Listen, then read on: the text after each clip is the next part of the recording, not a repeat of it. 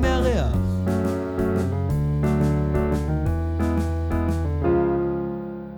שלום לכולם, אה, אנחנו בתוכנית של זכלינסקי מארח, אה, של תוכניות שעוסקות במגוון אה, רחב של תחומים בעולמות העסקים, אחריות חברתית, קיימות ועוד, ובכל מסלול כזה אנחנו גם מקליטים וזה עולה לפודקאסט, מי שיעשה זכלינסקי מארח פודקאסט, יראה שם הרבה מאוד פודקאסטים מסוגים שונים שאפשר כמובן להפצה ותרגישו חופשי. מבחינת התחום של היום, אה, אנחנו הלכנו על נישה אה, שהיא מבחינתנו מאוד מאוד חשובה וקריטית אה, בעולם שאנחנו חיים ולעולם הצרכנות. ולמרות הנישה אמרנו אנחנו חייבים להיכנס לתחום הזה ולאט לאט לפתח אותו. איתנו נמצאות בפאנל ענת בן עזרא דוכן שהיא סמנכ"לית הסדרה, מנהל וארגון ברשות להגנת הצרכן ולסחר הוגן, עורך דין אה, שירלי קוק, אה, יועצת משפטית מהמשביר לצרכן, דוקטור אורית אה, דיאגי אפשטיין, ראש מחלקת תחרות והגנת הצרכן ב-ERM. ואיתן אנחנו ננסה להבין קצת את, התפיסה, את הנושא של אכיפה עצמית בעולמות הצרכנות.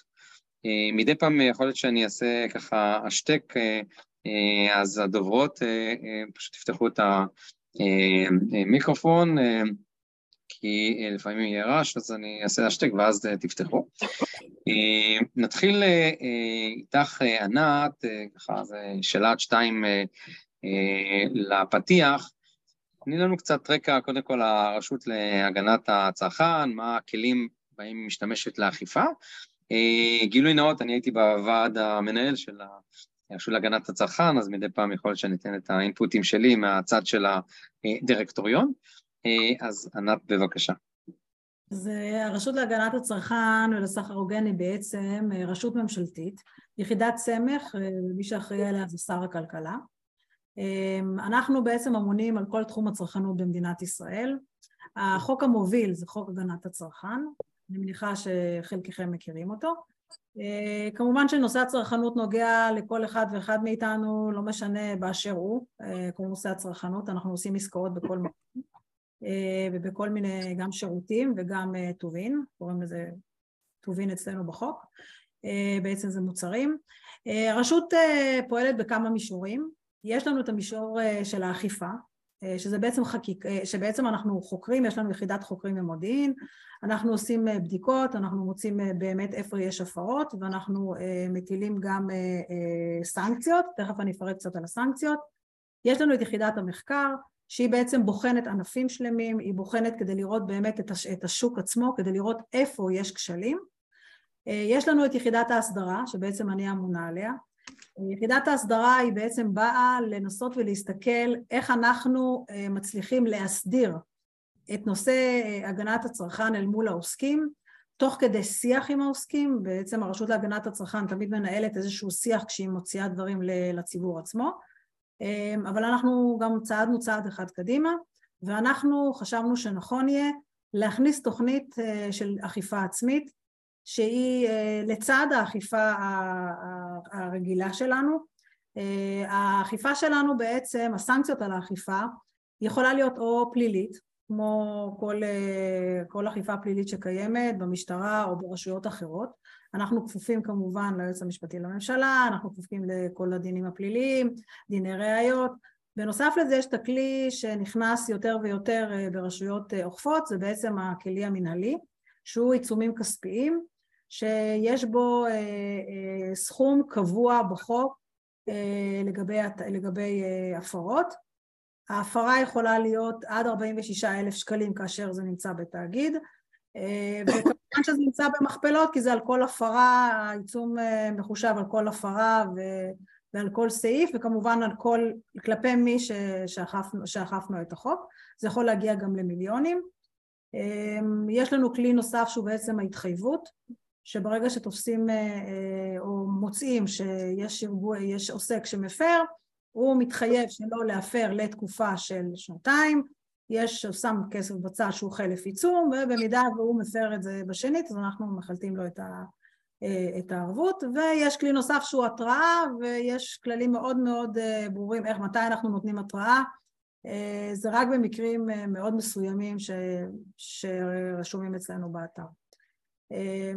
בנוסף, בנוסף לזה אנחנו גם מקבלים פניות מהציבור, אנחנו, יש לנו פניות ציבור, הפניות הציבור שאנחנו מקבלים, אנחנו לא יכולים לסייע ולקחת יד ביד את הצרכן לבית משפט ולכתוב בשבילו את הכתב תביעה, אבל אנחנו כן נותנים לו את עיקרי החוק, אנחנו כן מנסים להביא, לתת בידיו את הכלים על מנת לבוא אל מול העוסק ולהגיד לו תקשיב זה מה שאני צריך, אני יודע מה אומר החוק, אלו הזכויות שלי ואני רוצה להגיד לכם שזה כלי שאנחנו חושבים שהוא מאוד מאוד יעיל להעצים את כוחו של הצרכן, זה משהו שלדעתנו הוא, הוא הרבה יותר מהרבה מכלים אחרים.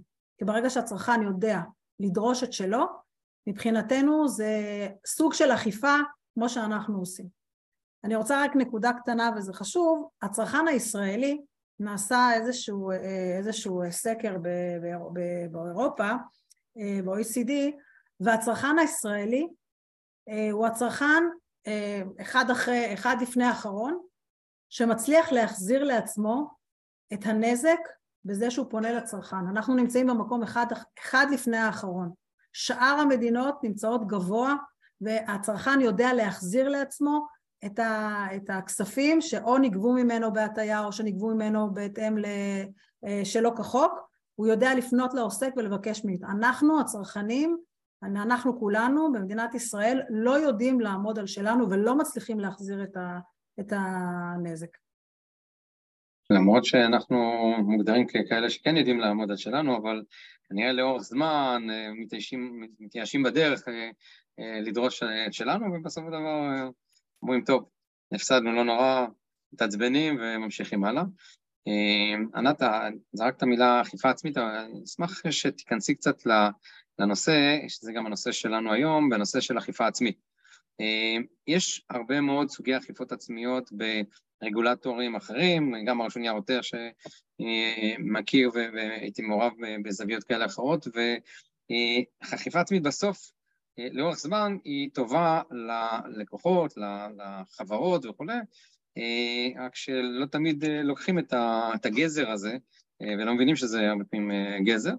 אז אם אפשר שתסביר לנו מה זה תוכנית אכיפה עצמית, מה אצלכם, איך זה בא, לאן זה מתוכנן להגיע, אה, מה הצ'ופרים? אם יש צ'ופרים, יש לכם גזרים או רק אה, אה, מקלות באכיפה עצמית? לא, לא, קודם כל לא, קודם כל אין לנו רק מקלות, אנחנו לא יודעים לתת רק מקלות, אבל כמו שאמרתי, הגענו לנושא של האכיפה העצמית מתוך הבנה, או תקראו לזה self regulation, למרות שבאמת כמו שאתה אומר יש המון סוגים של אכיפה עצמית. יש, יש את ה... קודם כל יש את האכיפה הרגילה, בסדר? שזה האכיפה של ציווי ושליטה, וברוב הרגולטורים במדינת ישראל זה קיים. הנוס... הסוג השני של הרגולציה יכול להיות שהיא רגולציה משותפת. כשאני אומרת רגולה... רגולציה משותפת, זה אני אומרת, אנחנו משלבים בין, הרגולצ... בין האכיפה העצמית, זה אני קוראת self-regulation, לבין זה שיש התערבות של, ה... של הממשלה בתוך העניין של הרגולציה העצמית, וזה מה שאנחנו בחרנו לעשות, מתוך הבנה, ואני רוצה להגיד לכם שיצא מחקר ממש לאחרונה של המכון לדמוקרטיה, דווקא על הצרכן הישראלי, שמראה שאת ה... נבדק האמון של הציבור בחברות כשהם עושים אה, באמצעים, אה, באמצעים שונים של רגולציה ונמצא שהצרכן הישראלי קודם כל מאמין יותר בחברה שבה יש ממשלה שאוכפת, כמו שאמרתי קודם, בציווי ושליטה. היא מצווה, היא שולטת, היא מתווה והיא אחר כך גם אוכפת. והדבר השני ש... שראינו בעניין של אמון הציבור זה באמת שיש אמון קצת נמוך יותר או פחות אמון ב-co-regulation, זה בעצם הרגולציה המשותפת, ושאר הרגולציה, הרגולציה העצמית בעצם היא כמעט ואין בה אמון. נכון שיש עוד כל מיני משתנים, האם הרגולטור הוא חזק, כמה הרגולטור אוכף, אבל ולכן אנחנו בחרנו ברגולציה המשותפת. כשאני אומרת רגולציה משותפת, אני אומרת שאנחנו משלבים גם את האכיפה העצמית, אנחנו נותנים קצת דרור, במרכאות, או לעוסקים. סליחה. חשבתי שזה מישהו ששואל שאלה. לא, לא, לא, אני אעשה רגע השתק רגע לכולם, תפתחו את זה מחדש רגע, שלא יפריעו, כן, המשכי. טוב, אה, ולכן אה, רק רציתי להסביר למה אנחנו בחרנו בעצם ברגולציה המשולבת, כי אנחנו גם, אנחנו חושבים שהאמון של הציבור זה משהו שחשוב למשק, משהו חשוב לכולם, זאת אומרת חשוב לעוסקים, חשוב לצרכנים, חשוב בכלל לכל המשק כולו. אה, עכשיו אני אסביר קצת איך אנחנו רואים את זה. אנחנו אה, אה, כתבנו איזושהי תוכנית שבה אנחנו מתווים כללים למהי הרגולציה העצמית שאנחנו רואים שצריכה להיות. זה איזושהי מסגרת. במסגרת הזו אנחנו ביקשנו כמה דברים. אנחנו ביקשנו אחד, שיהיה קצין ציות. אנחנו חושבים שבכל חברה צריך מישהו שיהיה אחראי על הנושא הזה, על מנת שקודם כל אנחנו נוכל לתקשר איתו, ושבאמת החברה תדע שיש לה כתובת, וגם הוא יהיה לו תפקיד. התפקיד שלו הוא בעצם לבוא, לבדוק את מה שקורה בארגון, לבדוק, מעבר לזה שהוא כל פעם שיש איזשהו שינוי בארגון, הוא צריך להיות עם יד על הדופק. כדי לראות האם זה פוגע, האם זה לא פוגע בצרכן, האם זה אפשר לנהל את זה בדרך אחרת, האם יש דרך אחרת בכלל אה, להביא את זה אה, בפני ההנהלה. בנוסף לזה אנחנו אה, ביקשנו שיהיה ניהול סיכונים. כשאני אומרת ניהול סיכונים זה כאשר מגיע עוסק הוא צריך לעשות איזשהו סקר סיכונים, הוא צריך להבין מה הסיכונים שיש, מה גורמי הסיכון שיש, והוא צריך לבוא ולנסות, אחרי שהוא ניתח את הסיכונים, לבוא ולטפל בהם, לבוא ולשים כמה שיותר טיפול בנקודות שבהם יש סיכון. אני אתן לכם דוגמה, למשל באתר אינטרנט, וזו ממש דוגמה פשוטה, כש, כשאתה הולך לקנות באתר אינטרנט, אתה צריך לבדוק מה יכול לבוא ולהטעות את הצרכן, מה יכול להיות, מה יכולה להיות הפגיעה הכי גדולה שיש לצרכן כשיש לך אתר אינטרנט. אז אם המידע שיש באתר האינטרנט הוא לא מספיק ברור, או שהוא יכול להשתמע לשני פנים, יש פה מבחינתי מקור לסיכון שבו הצרכנים יוטעו, כי צרכנים יכולים להבין את זה בדרך כזו או בדרך אחרת והם יכולים להיות מוטים. ולכן אנחנו מצפים שכאשר יש, אה, אה, העוסק מבין שיש כאן איזשהו גורם שהוא יכול להיות גורם סיכון הוא צריך לנטרל אותו. או לא לנטרל אותו לחלוטין או לפחות לנסות לראות איך הוא מטפל, איך הוא מטפל בזה בצורה הכי טובה. אתר אינטרנט, תבינו, הוא נגיש להמון המון המון צרכנים זאת אומרת שהפגיעה באתר האינטרנט תהיה הרבה יותר גדולה מאשר פגיעה בחנות קטנה שנמצאת במקום, במקום אה, בסוף, בסוף הרחוב. אה, לאחר מכן, אחרי שהוא עושה, אנחנו מבקשים מאיתנו, ממנו לבוא ולהגיד לי תוכנית. אני רוצה לדעת מה התוכנית שלך, כדי בעצם לבוא ולמגר את כל ה... או, או, או להפחית את הסיכון בנקודות של, שיש אה, סיכון. אחרי שאתה יודע ואתה מבין, עכשיו אתה נוקט באמצעים. מעבר לזה אתה צריך לעשות הדרכה, אנחנו מבקשים שזה יהיה הדרכה, הדרכה לעוס, ל, ל, לעובדים. עכשיו כשאני אומרת אה, הדרכה לעובדים, אני מתכוונת לא הדרכה שאתה בא ואומר הנה קחו, יש לכם פה איזשהו קיט, תקראו אותו ומבחינתי זה נגמר. אני רוצה לדעת שה, שהעוסק, שהצרכנים, אה, סליחה, שהעובדים מבינים את מה שהם קוראים. לכן אנחנו מבקשים תמצאו דרך כדי לבוא ולבדוק שבאמת כל עובד במקום שלו, יכול להיות מנהל, יכול להיות, אם זה נמצא בסופר, זה יכול להיות קופאית, זה יכול להיות סדרן, כל אחד יש לו את מה שהוא צריך לדעת, הם לא חייבים לדעת את כל הכללים. אבל אני רוצה שהעניין של ההדרכה באמת תהיה הדרכה. אני רוצה שתראה לי שעשית בדיקה, כדי שאני אוכל לדעת שבאמת העובדים האלו בעצם הם העובדים שבסופו של דבר מיישמים הלכה למעשה את מה שההנהלה אה, אה, מתווה. לאחר שאנחנו עושים, ביקשנו את העניין של ההדרכה, עכשיו אנחנו מבקשים, מעבר לזה, אנחנו מבקשים שאנחנו עכשיו יבואו ויעשו איזושהי בקרה. וכשאני אומרת בקרה, אני אומרת מעבר לבקרה של הסיכונים, אני מבקשת שיעשו לי איזושהי רשימה. מה עשית? מה בדקת? פתאום קרה מקרה, ובמקרה הזה הייתה איזושהי הפרה. מה אתה עושה? מה אתה נוקט? אם, אם עובד הפר את מה שהוא היה צריך אה, אה לקיים, או שהוא בעצם גרם לך, או לך כהנהלה כמובן, אה, כעסק, הוא גרם לך להפר את החוק כי הוא לא ציית למה שאמרו לו. מה אתה עושה עם זה? איזה בקרה אתה מפעיל, איזה עונשים אתה מפעיל, איך אתה רוצה לגרום לו פעם הבאה שזה לא יקרה. ואני לא אומרת שצריך להתחיל לפטר עובדים בגלל דבר כזה, אבל כן אני רוצה שיהיה איזושהי נקיטת צעדים כדי שהעובד, לא משנה מה, מה הדרגה שלו, מבחינתי זה לא משנה איפה הוא נמצא, צריך לדעת שזה יכול להיות בסופ, בסופו של דבר לאיזושהי סנקציה כזו או אחרת, פעם ראשונה, פעם שנייה, אני רוצה איזושהי תוכנית סדורה. בנוסף לזה את כל טיפול בפניות הציבור. כל הפניות התלונות, אני חושבת שזה אינטרס של העוסק, אבל בכל, בכל מקרה גם הכנסנו זה לתוך התוכנית שלנו. הטיפול בפניות הציבור, אני רוצה שהצרכן כשהוא פונה, הוא ידע שיש מישהו שמטפל, אני, שהוא ידע תוך כמה זמן, או סוג של SLA, שידע מתי, מי הרגע שהוא כבר הביא, שלח את הפנייה, תוך כמה זמן יכולים לתת לו תשובה, גם אם זו לא תשובה שמוצאת חן בעיניו. מאוד יכול להיות שהצרכן, אני לא אומרת שהצרכנים תמיד צודקים, אבל אני רוצה שהצרכן ידע שהוא מקבל באיזשהו שלב טיפול ויקבל תשובה.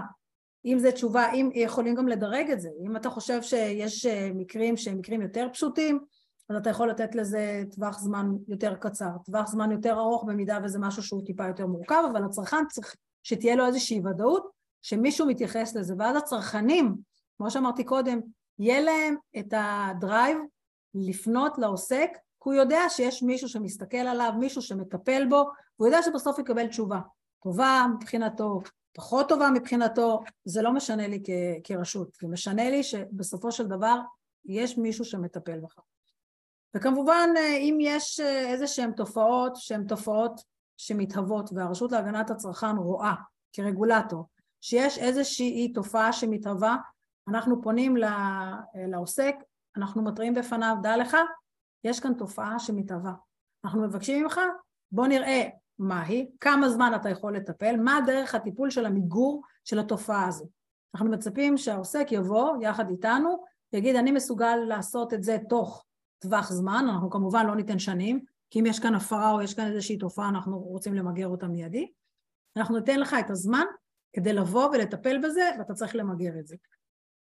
אחרי שסיימנו את כל המסגרת, אנחנו אמרנו הרי שזה איזה סוג של רגולציה משותפת, אנחנו רוצים לקבל את הדיווחים, אנחנו רוצים לדעת שכשאנחנו באנו כרשות להגנת הצרכן, ותכף אני אגיד איך אנחנו נותנים את הגזרים, אנחנו רוצים לדעת שכשאנחנו באים ואנחנו מרחיקים מכם את האכיפה ונותנים בכם את האמון, שזה באמת קיים. כי אני לא רוצה להגיע למצב כרשות שאני באה ואומרת אני נתתי לעוסק מסוים את האכיפה העצמית, הרחקתי ממנו את האכיפה הרגילה, את האכיפה עם, עם ה, כמו שאנחנו אומרים את המקלות, ובעצם אני, אני זאתי שבמרכאות כפולות נתתי לו את החסות והוא עושה מה שהוא רוצה.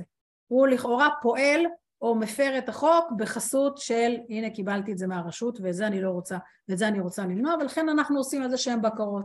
הבקרות הן דיווחים, הבקרות הן לפעמים גם איזה שהן אה, מדגמית, אה, אנחנו בודקים אצל העסק כדי לראות באמת מה הולך, איך קורה, מה קורה, ולאחר מכן מבחינתי אנחנו ממשיכים, הבקרה היא בסדר, ממשיכים האכיפה העצמית, במקום שבו אנחנו רואים שאין את זה, אנחנו רואים שיש איזושהי הפרה, והפרה, אבל לא הפרה שקורה, כי קורות, קורות הפרות מאוד מאוד קטנות, כאן קרה משהו uh, קטן ואנחנו, אפשר לבוא ולתקן את זה, אבל אם אנחנו רואים שזה משהו, שהוא משהו שהוא חוזר על עצמו, ושבאמת יש פה איזשהו סוג של התעלמות, אלא רק uh, כותרת, אני נמצא באכיפה עצמית, אז אנחנו פשוט מסירים את, ה...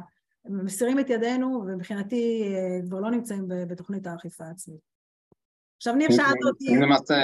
כן, טוב, דברי על הגזרים רגע. ו... כן, אז קודם כל... ואז יש לי עוד כן. כמה שאלות על אה, חברות הפאנל, כן. אני, אני רק רוצה רגע להגיד שאני חושבת שעוד לפני שהרשות להגנת הצרכן נותנת גזר, אני חושבת שיש את הגזרים מעצם זה שאתה נכנס לתוכנית אכיפה עצמית, חכו רגע הרשות להגנת הצרכן. אתה מגדיל את האמון של, ה, של הצרכנים שמגיעים אליך.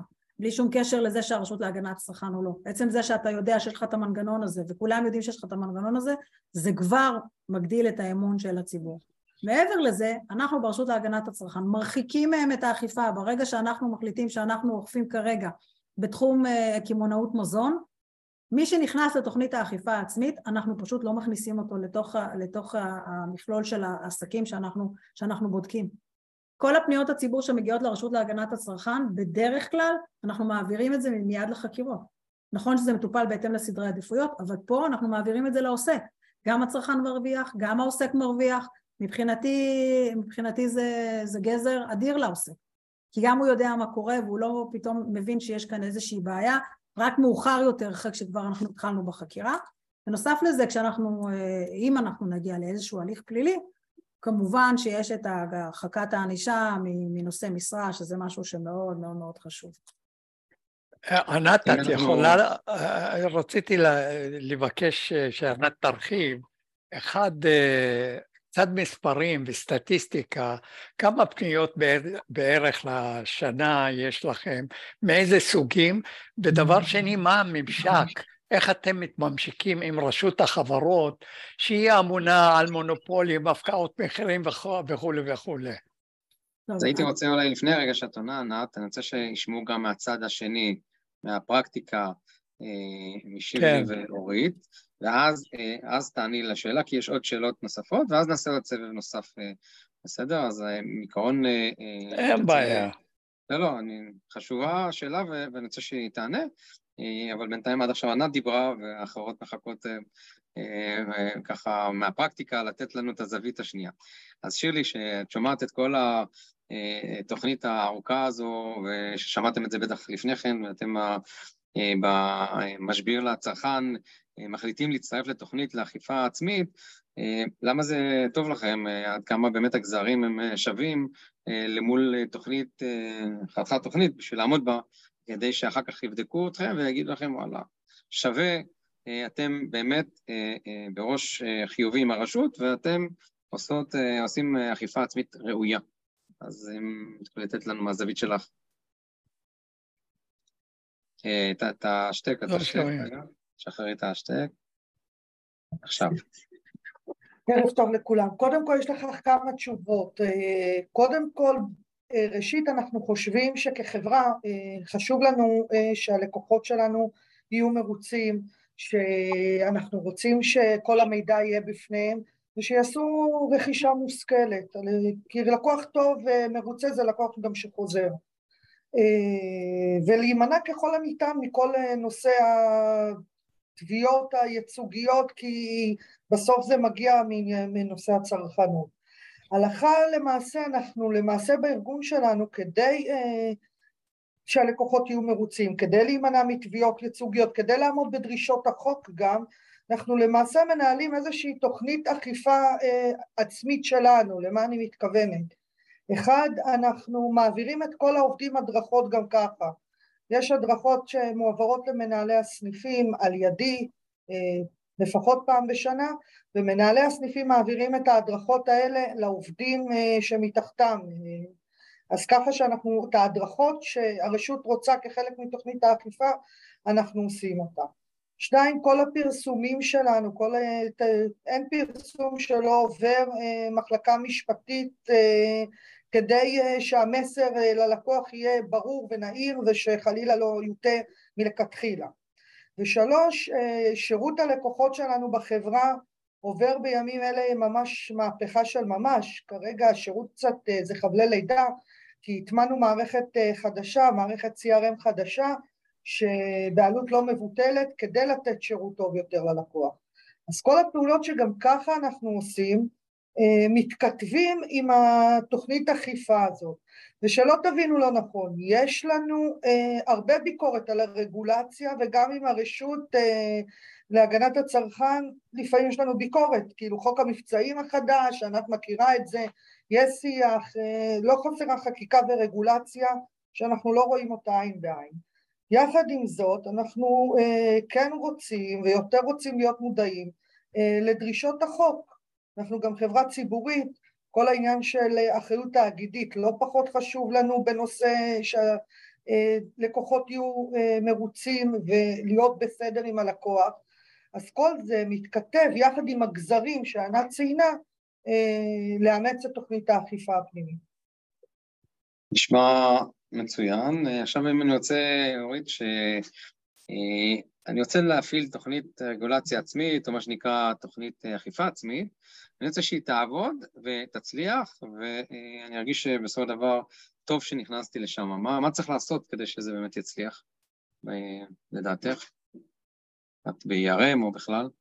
אז קודם כל אני אגיד אה, תודה רבה שהזמנתם אותי, ואני אגיד שהתחום הזה אה, הוא לא תחום איזוטרי, כי כולנו צרכנים וכולנו צורכים, וכל החברות בעסק למעשה יכולות ליהנות מה, מהתוכנית הזאת, וצריך אה, לקחת את זה אומרת, בשתי ידיים, אה, מהבחינה הזאת שיש כאן איזושהי הזדמנות. עכשיו אני אגיד עוד גם ועדות קודמות שעסקו בתחום של, תכף אני אענה לך על השאלה, אבל, אבל חשוב לי להדגיש את החשיבות של הנושא הזה, וכמה זה נוגע לכל העסקים במשק, ולכל ציבור הצרכנים גם, כי אחד, אחד המאפיינים של תוכנית אכיפה מוצלחת זה אמון הציבור ושיתוף ציבור. אז חשוב שהציבור ידע שהמשביע יש להם תוכנית אכיפה והם יצטרפו לזה. והציבור יצביע ברגליים ואם הם יחליטו איפה הם רוצים לקנות אז זה יהיה אחד הפרמטרים האם לרכוש במשביר הצרכן או לרכוש במקומות אחרים. זאת אומרת זה משהו שהוא מאוד משמעותי. ואם הציבור יצביע ברגליים ציבור הצרכנים יכול להיות שזה יעודד עוד, אה, עוד חברות. עכשיו אני אגיד שחלק, כל הנושא של, כל הנושא של רגולציה עצמית הוא נושא שמאוד מתפתח, נושא שמאוד מתפתח בעולם ו, וועדות שונות שעסקו בתחום של הגנת הצרכן, גם דוח מבקר המדינה בזמנו, עסקו בזה שיש חשיבות לקידום נושא של רגולציה עצמית בתחום של הגנת הצרכן, גם במסגרת כל נושא של הערכות השפעת רגולציה, שהכניסו את זה לחוק יסודות ההסדרה, דיברו על זה שיש מקום לבחון את העניין של רגולציה עצמית. עכשיו, מתי הרגולציה עצמית מתאימה? כאשר יש לנו כשלי שוק או קשר רגולטורי, שחלק, מה שמאוד מאפיין בתחום של הגנת הצרכן, זה כשל שוק בתחום של פערי כוחות ונושא של מידע. לגבי נושא של, לגבי נושא של קשר רגולטורי, אם אנחנו מדברים, ענת דיברה קודם על, על המנגנונים השונים שיש לנו אה, המכשירים הרגולטוריים נקרא לזה בחוק הגנת הצרכן אז חלק מהמכשירים הם, הם אה, פליליים לדוגמה וכשיש לנו תותחים גדולים אז אנחנו לא ממהרים להשתמש בהם. כשלא, כשלא ממהרים להשתמש בתותחים האלה וכשיש לנו כל כך הרבה הפרות וכל כך הרבה עסקים שמפרים אז ההרתעה אולי לא מספיק חזקה. עכשיו נקודת המוצא צריכה להיות ואני חושבת שהיא תמיד, אה, תמיד כזאתי שרוב העוסקים הם עוסקים שרוצים, הם עוסקים שומרי חוק. המטרה של כולנו, עורכי הדין של, של אותם, עורכי הדין של, של אותם עוסקים ושל העוסקים, זה לשמור על החוק. הרוב המכריע זה אנשים שרוצים אה, לנהוג כמו שצריך.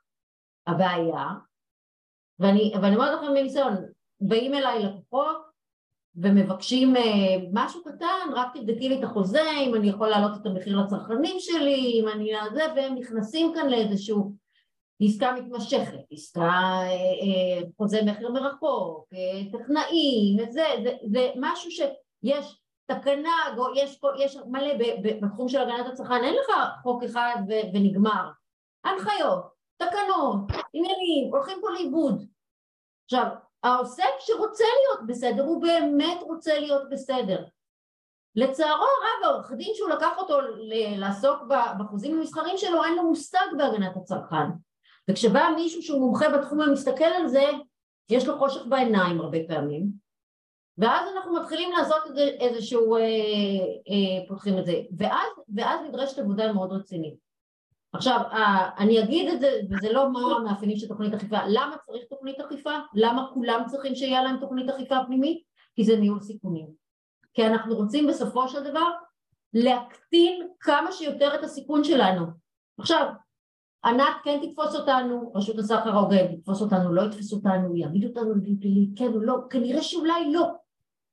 אבל אנחנו נחטוף תובנות ייצוגיות, חבל על הזמן. עכשיו, נכון, זה לא יהיה לנו הקלה בתובנה ייצוגית. יכול להיות שלא. יכול להיות אבל שבית המשפט יתחשב בכך שיש תוכנית אכיפה ושומרים על סטנדרט ראוי והייתה מעידה יכול להיות חד פעמית ויש מקום אולי להתחשב בזה, יכול להיות שאנחנו נייסד כאן איזשהו משהו, משהו חדש, שזה יהיה איזשהו... ענת צריכה, זה, דיברנו עם ענת בעבר, ובדיוק המקום שצריך לאט להוביל לכיוון הפסיקה, שהדברים האלה כן נכון. יקבלו... נכון, יקבלו מעמד בפסיקה, וזה אני חושבת שעוסקים, ברגע שזה יהיה, העוסקים יחבקו את תוכנית האכיפה ממש ככה. בחום רב. אני רוצה להגיד לך, אורית, קודם כל תודה. אני רוצה להגיד לך, אורית, ש, שזה בדיוק הכיוון. Uh, מעבר לזה שרגע הפסיקה uh, תחבק את זה. הרגולציה והחוק. אני רוצה, בדיוק, אני רוצה גם ש, ש, להכניס את זה בתוך החוק, זאת אומרת לבוא ולתת לזה איזשהו עיגון כדי שבאמת mm-hmm. העוסקים ידע שברגע שהוא עושה את התוכנית אכיפה עצמית בצורה מיטבית, הוא יודע שהוא סוג של הגנה. זה נכון שהוא לא יקבל הגנה מוחלטת, זה לא קיים באף מקום, אבל יהיה לו סוג של הגנה, אה, זה איזשהו תהליך שתפיסתי ש... שצריכים לעבור, אבל אנחנו שם, אנחנו לגמרי שם. בעיקרון אה, דיברת על ניהול סיכונים, אז אפשר גם לדבר על הזדמנויות, כלומר, מהדברים האלה מגיעים הרבה מאוד הזדמנויות דווקא דרך התהליכים מול הלקוחות ומול הצרכנים, ומשם אפשר ללמוד הרבה ולייצר אה, עסקים טובים יותר. כל העולם של ה-ESG והקיימות והאחריות חברתית, כל האנציקלופדיה שלי שעוסקת בנושא, זה, זה ניהול סיכונים וניהול הזדמנויות. בסופו של דבר, השילוב של השניים מתחברים גם מאוד מאוד פה בתהליך. אה, מאוד טוב. אני אשמח, ענת, שתעני לדוד, ויש עוד שאלה אה, שעוד אני לא עניתי לך על השאלה, אני אמרתי כל מיני כן, דברים כן. שלא יודע, אבל נכון, אני... נכון, נכון, חשבתי שאת לא... רציתי להגיד לא בהתחלה שאת פוליטיקאית טובה. אני רק אגיד, ענת יכולה לענות, אני לא... יש לי תשובה, זה לא שאני... לא, לא, אני רוצה שתעני, לא, שנייה רגע. לא, לא. חשבתי שאת פוליטיקאית טובה, שאת אומרת לי, לא זאת השאלה, ועונה לי משהו אחר, אמרתי, אולי את לא רוצה לענות על השאלה, זה גם בסדר. לא, אז לא. תסיימי את השאלה. לא מתחמקת. אורית, אורית, הבמה שלך. אז בבקשה. לא, זה בסדר, אני אומרת, לא, תעני, אורית, אורית. אורית, אנחנו איתך. לא מתחמקת. אז הדרגות שצריכות, אה, כדי שתהיה לנו תוכנית אה, אכיפה אפקטיבית, ועוד פעם, וענת דיברה גם על הקשר שבין אה, רגולציה עצמית ל-co-regulation, בעניין של אמון הציבור. אז אמון הציבור הוא דבר מאוד חשוב, אמון הציבור כציבור, כציבור צרכנים. יש עניין, כשמדברים על רגולציה עצמית, אנחנו מדברים על סוגים שונים של רגולציה, אני אולי אתייחס לזה אה, אה, יותר מאוחר, אבל אנחנו רואים מי הוא קהל היעד בעצם שאליו מיועדת הרגולציה הזאת, אותה, אותה רגולציה עצמית. אז אנחנו, אה, דיברה שירלי ש, שמוקד הפניות שלכם, נכון, הדרכה לסניפים, יש לנו אנשים שונים בדרגות שונות ש, שבעצם מתנהלים מול, ה, מול הצרכנים. ואנחנו צריכים להתאים את התוכנית שלנו לקהל היעד. כי אם אני אדבר גבוהה גבוהה ואני אגיד סעיף ככה וככה לחוק הגנת הצרכן אומר יופי אז מה? אז זה לא יהיה לי אפקטיבי אף אחד לא, לא ייקח את זה. אני צריכה לקחת מה שאני עושה הרבה פעמים ואני עושה תוכניות אכיפה גם בתחום של, של הגבלים עסקיים. אני יושבת ואני מראיינת את האנשים ואני מדברת איתם ואני מבינה בדיוק מה הבעיות. ואז אני נותנת להם דוגמאות. וכשאני כותבת את התוכנית אני כותבת ממש דוגמאות למקרים ספציפיים. אני לא עושה cut and paste למשהו שיש לי בחלק כאלה, כן, קטעים קטנים אבל, אבל כל הרעיון כדי שהתוכנית תהיה אפקטיבית שהיא תהיה מותאמת לעוסק עצמו. ולסוג הבעיות שבו הוא נתקל, ממש סוג הבעיות. זאת אומרת אם זה, אם זה חנות ש, שעוסקת ב... אם זה חברת תיירות לדוגמה, סוג הפניות שיהיו יהיו שונות מאשר בתחום הקמעונאות. והדגש יהיה שונה והקהל יהיה שונה. כי יהיו לי קופאיות ויהיו לי מוקדי שירות טלפוני ויהיו לי, ולכל אחד אני צריכה לדבר בשפה שהוא מכיר ושהוא יודע, זה מאוד מאוד חשוב. עכשיו מעבר לזה שיש לי את התוכנית אני צריכה שיהיה לי נכונות לציית, זאת אומרת שאנשים באמת ירצו לעשות את זה ואני לא עושה tick the box, כאילו כן, העברתי להם הרצאה, יופי, הם יודעים את זה, יופי, יש איזושהי תוכנית ששילמתי עליה מלא כסף לעורכי הדין שלי ש, שיכינו את זה, סבבה, ועכשיו אף אחד לא עושה עם זה כלום. כי באמת צריך לעקוב ולראות ולהטמיע את זה, והקטע הזה הוא קטע קריטי. כי בשלב שכולנו יש לנו, אנחנו חדורי מוטיבציה ואנחנו רוצים, רוצים שתהיה לנו תוכנית, אנחנו מכינים את זה ומשקיעים כסף ועושים את כל הדברים האלה, ואז שלב הבקרה. ובבקרה הרבה פעמים זה נדפק. עכשיו למה זה נדפק? כי מי הוא קצין הציות שלנו? לקחו מישהו שהוא בהנהלה שיש לו מלא תפקידים והוא נורא חשוב והוא נורא עסוק והוא גם צריך להיות אחראי על האכיפה הפנימית. וזה וואחד עבודה. זה לא משהו שהוא ככה בקטנה, כן. אם אנחנו רוצים לעשות את זה כמו שצריך. יש לנו מקומות שיש לנו compliance, compliance officer, נגיד בחברות תרופות, אנחנו רואים את זה הרבה פעמים שיש לנו בתחום הזה אנשים שאחראים על ה compliance, זה העבודה שלהם, הם עושים compliance. עכשיו, אם אין לנו מישהו כזה של compliance בחברה שמפעילה מערך רציני של הגנת הצרכן. עוד פעם, זה נורא משתנה בין חברה לחברה. תסכימו איתי שחנות נעליים, יכול להיות בודדת, לא רשת, לא כלום, אולי לא תצטרף לתוכנית הזאת, היא לא שווה לה. אין לה גם למי לעשות הדרכות, כי בעל החנות הוא גם המוכר, הוא גם השירות, הוא הכל, בסדר? וגם עלות, הוא גם אין לו כסף כל כך להשקיע בזה, בסדר?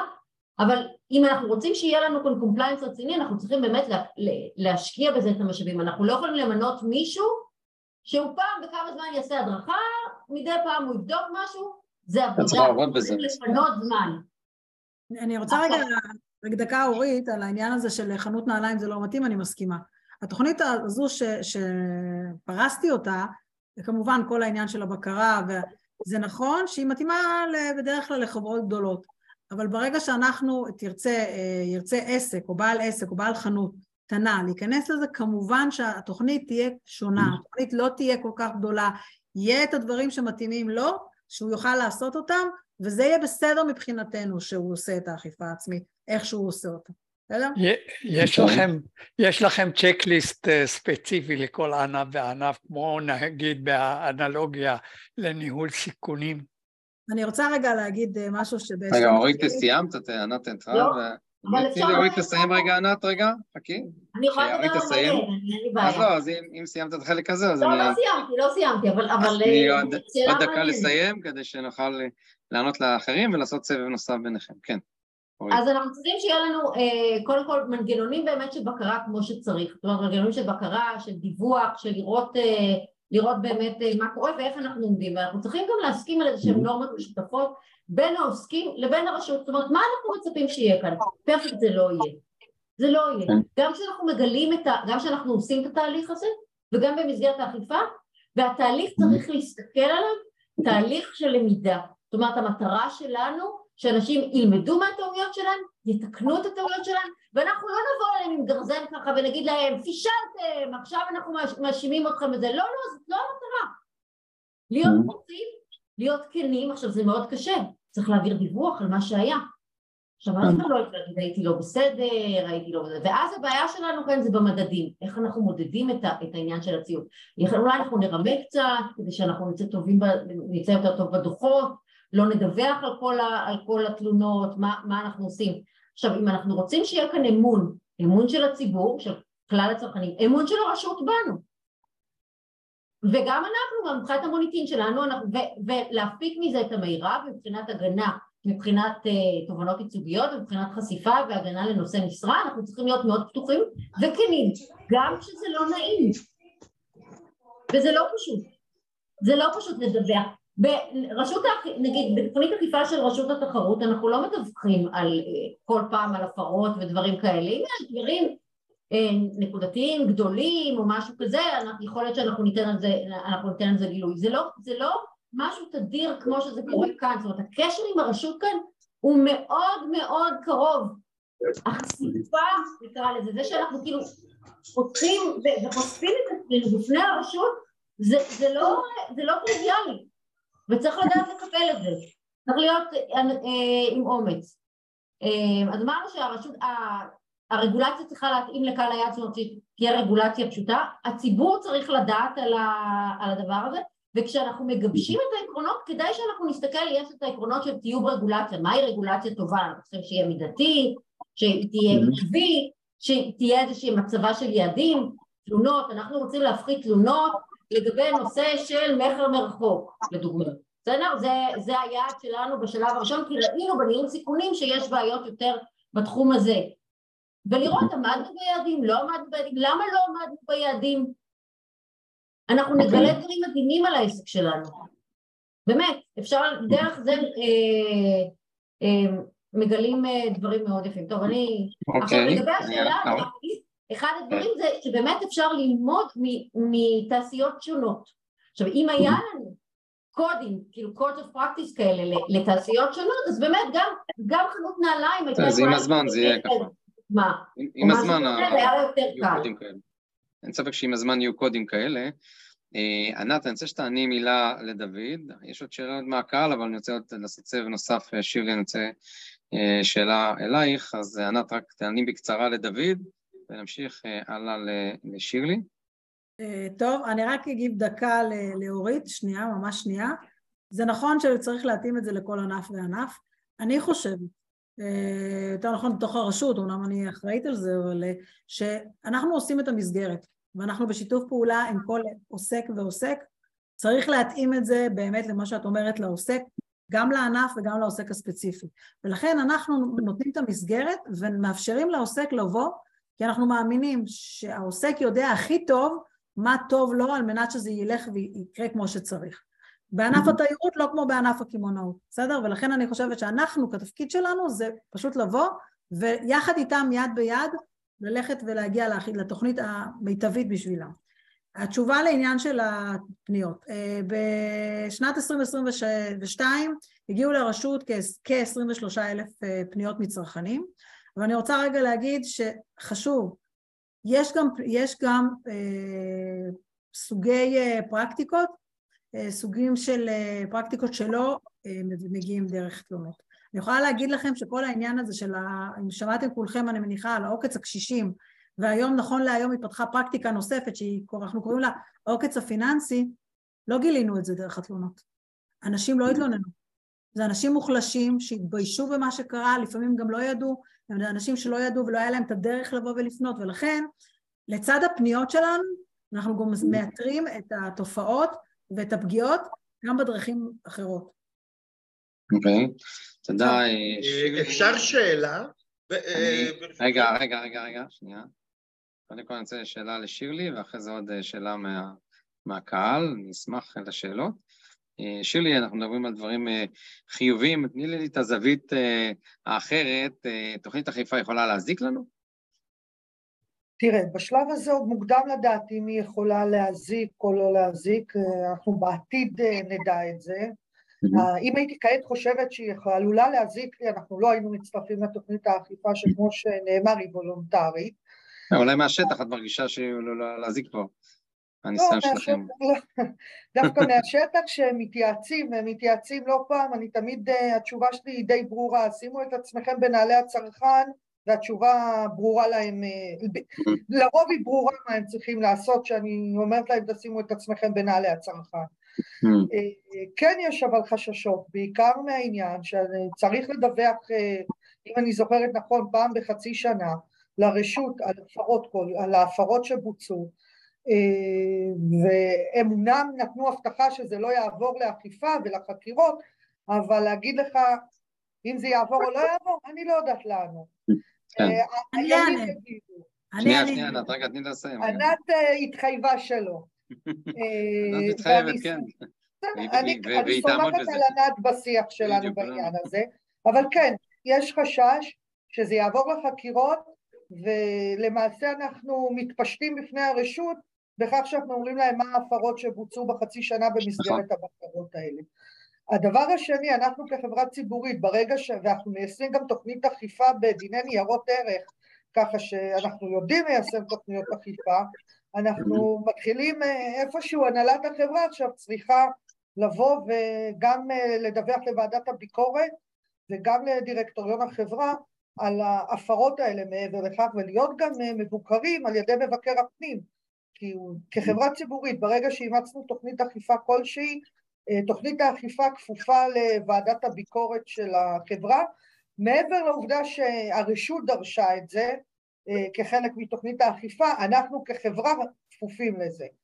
אז שני הדברים האלה יכולים לעשות לנו לא מעט כאב ראש בעתיד אבל אני בטוחה שבסוף, לאור הניסיון שלנו ביישום תוכנית אכיפה, uh, אנחנו רק נהנה מהגזרים. להגיד לך שטעויות קרו, יקרו, וסביר להניח שקורות גם ברגע זה, אבל המטרה זה באמת לבצע מניעה ככל הניתן, כדי שהציבור בסוף יחזור לקוחות יהיו מרוצים ויחזרו לקנות אצלנו. שמואל ירושלמי, אתה רצית לשאול משהו, ותודה שירלי על, ה, ככה, על השקיפות, על דברים מה זה לא טוב לנו, כולם מדברים כמה זה טוב. בסוף נסכם במשהו חיובי כמובן. אה, אורית, את תתני לנו טיפים למה את חושבת אה, זה חיובי, אבל שמואל, אה, אתה רצית לשאול משהו? כן, נכון, אני רציתי לשאול, שומעים אותי, כן? כן, כן, שומעים, שומעים. כן, רציתי לשאול את ענת דווקא, האם רשות, האם רשות ההגנה על זכויות הצרכן מסוגלת איכשהו להשפיע על נושאים כמו למשל עליית מחירים מעבר למקובל בחוק, נאמר ככה, מעבר לקו אדום מסוים, זו שאלה ראשונה.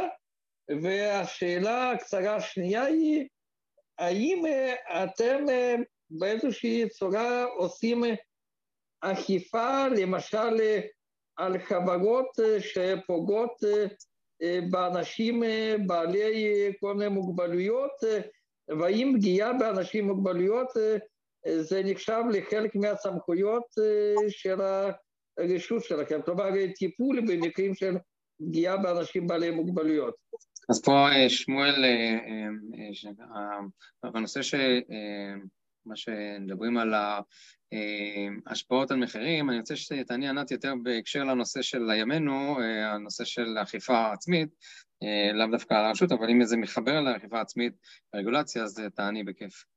שתחבר את השאלה, תחברי את השאלה הזאת עם רשות החברות בקשר לבחינת מחירים, מונופולים וכל הדברים האלה. כן, אנחנו לא עוסקים שם ברשות החברות עכשיו. אבל לא, לראות את הממשק בין שני הרשויות. אם ענת פה נציגת הרשות החברות, סבבה, אני רוצה להתמקד בנושא שלנו, ואני רוצה גם לעמוד בזמנים היום של זכניסקי מה אחד שעה, כמו תמיד, אז ענת, יש לנו עוד כמה דקות, אז אורית אני רוצה, כן. אני אענה ממש בקצרה, קודם כל לעניין של הגבלת גובה המחיר, אז התשובה היא לא, אין פיקוח על המחירים, אנחנו לא עושים פיקוח ומגבילים עד כמה אפשר להעלות המחיר, אבל אני כן אגיד במילה אחת, שהפעולות שעושה הרשות להגנת הצרכן מסייעות כמובן למלחמה ביוקר המחיה ולמחירים, כי אנחנו לא מאפשרים אחד מבצעים שהם פיקטיביים, אנחנו מבקשים שהכל יהיה גלוי ושקוף, אנחנו לא מאפשרים לעשות הקטנת, סתם דוגמה, הקטנת מוצר בלי לבוא ולהגיד לך שהמוצר הוא קטן כדי שאתה תוכל להבין שאתה לא קונה את אותה כמות, ויש עוד הרבה הרבה פעולות שאנחנו עושים שבסופו של דבר משפיעות על העניין של המחירים. ואם אנחנו, ואם יעמדו העוסקים באמת בכל מה שנדרש מהם, אני חושבת שבסופו של דבר גם יהיה איזושהי מלחמה של העוסק בעניין של יוקר המחיה, ככל שהוא יכול, ובנוסף לזה יהיה גם סחר הוגן והתחרות תהיה תחרות אמיתית ולא תחרות של מי מרמה יותר ומי מצליח להתחמק ממה שהצרכן יודע או לא יודע. אורית, לקראת סיום, תני לנו אה, יתרונות, למה כדאי לנו, אחרי שמענו כל התהליך הזה של כניסה לאכיפה עצמית ותהליך מובנה ומסודר שענת אה, תיארה על קצה המזלג, וזו תוכנית אה, אה, משמעותית, למה כדאי לנו, לדעתך, להצטרף בסופו של דבר לתוכנית אה, אכיפה עצמית, אחרי שמה ששמענו מכולם, מהזווית שלכם, של ERM, אני חושבת שאחד הדברים, אני חושבת שגם ענת דיברה על זה, זה הנושא של, של ניהול הסיכונים והרחקה של נושא של תובנות ייצוגיות, אנחנו מגלים את הדברים לפני זה. האפשרות להגיב לתלונות, שיש לנו אפשרות, כשרשות הסחר ההוגן מקבלת תלונות, יכולה להעביר את זה לעוסק ואפשר לבדוק את הדברים בצורה יותר, יותר קלה. כמובן שביעות רצון, ברגע שזה קורה גם יש לנו איזושהי שביעות רצון יותר, יותר גדולה של, של, של העוסק. של הציבור הצרכנים, אנחנו מגיעים לאיזה שהם נורמות של שירות, של, של דמות יותר גבוה, מה שמקנה לנו איזשהו מעמד יותר, יותר טוב. יש כאן הרחקה פלילית, הרחקה של אחריות פלילית מנושא משרה, שזה משהו חשוב. ועוד נקודה שלא דיברנו עליה, זה נושא של היום אנחנו נמצאים בעולם גלובלי. ואחת הבעיות של, של כל הנושא של מנגנוני ציווי בשליטה והרבה פעמים אנחנו רואים את זה שהחקיקה מאוד הולכת ורודפת אחרי ההתפתחויות, זאת אומרת משהו קורה, לוקח זמן עד שיש הצעת חוק, עד שהיא משתנה, מי שהיה, מישהו אמר לי פעם, אם מי שאוהב חוק ומי שאוהב נקניק, כדאי שלא יראה איך עושים את זה. זה בדיוק ככה, כאילו המטרה היא משהו אחת, הדיונים בוועדות הכנסת הם על הפנים לפעמים, ממש כאילו חוויה לא נעימה לפעמים, בעיקר בנושא צרכנות, שכל אחד הוא צרכן, כל חבר כנסת שלא מזלזל באף אחד, אבל שמחזיק מעצמו בזה ומספר כל מיני סיפורים, סיפורי סבתא שלא רלוונטיים לפעמים לדיון, ואין הרבה פעמים קשר בין מה שתכננו למה שבסוף יוצא. עכשיו ברגע שיש לנו רגולציה עצמית אנחנו יכולים להכיל על עסק שהוא, בין, עסק שהוא בינלאומי, אנחנו יכולים להכיל, וזה הרבה מהעסקים, מה, מהלקוחות שלי הם לקוחות בינלאומיים, שעושים איזשהו ניהול סיכונים רוחבי. מה קורה, מה המצב בכל העולם? אנחנו רוצים עכשיו לבנות תוכנית אכיפה לעסק בכל העולם, כי אנחנו פועלים בכל העולם, אנחנו רוצים לדעת מה הסיכונים. ואז אנחנו יכולים להגיע לאיזשהו, לאיזשהו compliance שהוא באמת מכסה אותנו ומגן עלינו, וזה נורא נורא חשוב. דבר אחד הקטע הגלובלי, ודבר השני זה באמת אפשרות להתאים את עצמנו להתפתחויות טכנולוגיות, התפתחויות במסחר, כל מיני דברים שהחוק אולי טיפה מפגר ואנחנו יכולים להתאים את עצמנו מבחינת סטנדרטים שיש. עכשיו, לגבי החשש, אני אתייחס לחשש אם זה בסדר. אה, אה, רציתי דווקא יתרונות, אה, אתה עכשיו תורידי את הזה, אבל כן. לא, אבל אני רוצה. להגיד דווקא שנכון שיש איזה עניין, ואני אציג את זה בסדר, לא... עשית חיובית, חיובית, כן. נסיים בטוב, לא טוב. בחיובי, אנחנו נסיים בחיובי. אה. למרות שאנחנו כאילו מתפשטים או חושפים את עצמנו אה, בפני הרשות, אז הרשות תלך, תלך, הרעיון הוא שהרשות תלך לזה רק כאשר באמת יראו שלא תיקנו, יראו מה עשינו, כן. ישמש לנו כאיזשהו, כאיזשהו מגן ולא כחרב. וחשוב להסת... להסתכל על זה ככה, אנחנו נראה שהיינו בסדר, אנחנו נראה שתראו כמה פעמים היינו בסדר, נכון היה כאן איזה פשלה, קורה. כן. אנשים לא משלמים, אבל, אבל צריך להסתכל על זה ככה, זה נורא נורא חשוב אה, וללמוד, וללמוד מה, מהטעויות. אני רוצה להגיד, כן. רק הערה ניר, ממש מדוגמה מה, מהשבוע האחרון, מצאנו משהו שהיה נראה לנו שהוא לא, לא תקין, תבינו, מיידית, הרמנו טלפון, זה אפילו התנהל בטלפון, אני יכולה להגיד לכם שזה עניין של טלפון, תקשיבי, יש ככה וככה, ישר, כן אנחנו בודקים, כן אנחנו רואים מה קורה, תבינו, אם זה היה צריך לעבור אכיפה, זה היה לוקח זמן, זה היה ממשיך להישאר שם, אף אחד לא היה בא, ואנחנו לא מרים טלפון לעוסקים ואומרים, תקשיבו, מצאנו אצלכם, תפרו, אם אתה עושה אכיפה אה, רגילה, כן. אה, זה לא היה קורה. אין לא- ספק שזה קו ישיר מולכם לעבודה שוטפת. הקו הישיר הזה זה מדהים. ממש הרעיון הזה, אני מאחל שיהיו הרבה מאוד חברות, ואז אני לא יודע עד כמה זה יהיה אפשרות, הקו הישיר הזה, המהיר הזה, אבל הלוואי ונגיע לשלב הזה, ובינתיים כל מי שמצטרף ראשון, אני יכול לציין משהו? מרוויח מהקו הישיר. אה, עכשיו, אם יש עוד שאלה מהקהל, היה פה... כן, אפשר? כן, בבקשה, בבקשה. כאשר הגברת ענת, את אומרת שזה הרשות להגנת הצרכן. כאשר אנחנו צרכני מים או צרכני גז, או צרכני חשמל, אנחנו צרכנים. כן. כמה אתם כרשות להגנת הצרכן פעלתם מול הנושא הזה של המים בנוגע לשעונים אה, המקולקלים? אני יודע על 2022, 6,250 מתלוננים, 6,250. מדברים על רשות המים, על תאגידי המים. אה, יש הרבה פניות בנוגע לחשמל. 27 אלף תלונות בנוגע לגז. אני חושב שכשמחפשים את העוסק הקטן על הנעליים, על הדברים האלה, זה מאבד את הכוח שלכם כרשות מול הצרכן, אבל תתארי לך שהציבור היה יודע שהרשות להגנת הצרכן טיפלה ב-6,200 שעוני מים האלה, ותפסה את התאגידים וניירה אותם, זה משהו שייתן לכם גם כוח, אמון וגם פניות. אותו דבר לגבי הגז. אני הייתי מכוון קצת יותר לכיוון הגדולים, פשוט אני עובד איתם מהצד השני, אז אני יודע ששם אין שום עקיפה. כלומר, שום, אה, אין, אין להם פחד. אני שמעתי אישית משני תאגידים גדולים שמציינים ככה, לרשות להגנת הצרכן אין שיניים. טוב, אז אני, אני כן אענה. אז בואי תעני בקצרה ואנחנו נסיים, כן, אני אענה לך, הגענו שעה שמונה. אין כן. בעיה, אני אענה לך ממש בקצרה. אה, כל הנושא המים אה, שנמצא בתחום של אה, רשות המים, ואם הוא לא מטופל שם, זה באמת באחריות של הרשות להגנת הצרכן, ואני יכולה להגיד לך שכן היו מקרים שבהם ראינו שרשות המים לא אוכפת, וזה סוג של, אתה יודע, אחריות מבחינתנו, זו סמכות שיעורית, אנחנו לגמרי שם. אנחנו לגמרי, אנחנו לא יכולים, אתה יודע, צריך להבין שהרשות להגנת הצרכן גם יש לה את המגבלות, כי כשיש רשות שהיא אמונה על זה ואמורה לאכוף את זה, הרשות לא יכולה להיכנס בנעליה, אבל כשהיא לא עושה את זה, אנחנו נכנסים יותר לתמונה. אז קודם כל, אה, תודה אה, ענת, אה, אורית ושירלי, על נושא שמבחינתי הוא בתחילת דרכו, שאני יודע שאת עובדת על זה הרבה שנים כבר, ענת, על הנושא, והוא יצא לא מזמן, ועכשיו לאט לאט ילמדו אותו ויכירו, ומבחינתי זה חשיפה ראשונה עבורכם וגם בתהליך, ומבחינתנו זה רק שזה ימשיך ונחשוף אתכם כמה שיותר כדי שבאמת תהיה יותר אה, אכיפה עצמית. תודה למי ששאל אה, את השאלות הענייניות, ואני מקווה שיהיה לנו אכיפה עצמית כמה שיותר, ואנחנו כצרכנים נרוויח מהסיפור. אז תודה לכם, ו...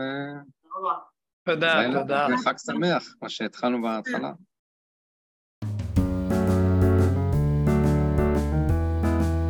זיכלינסקי מארח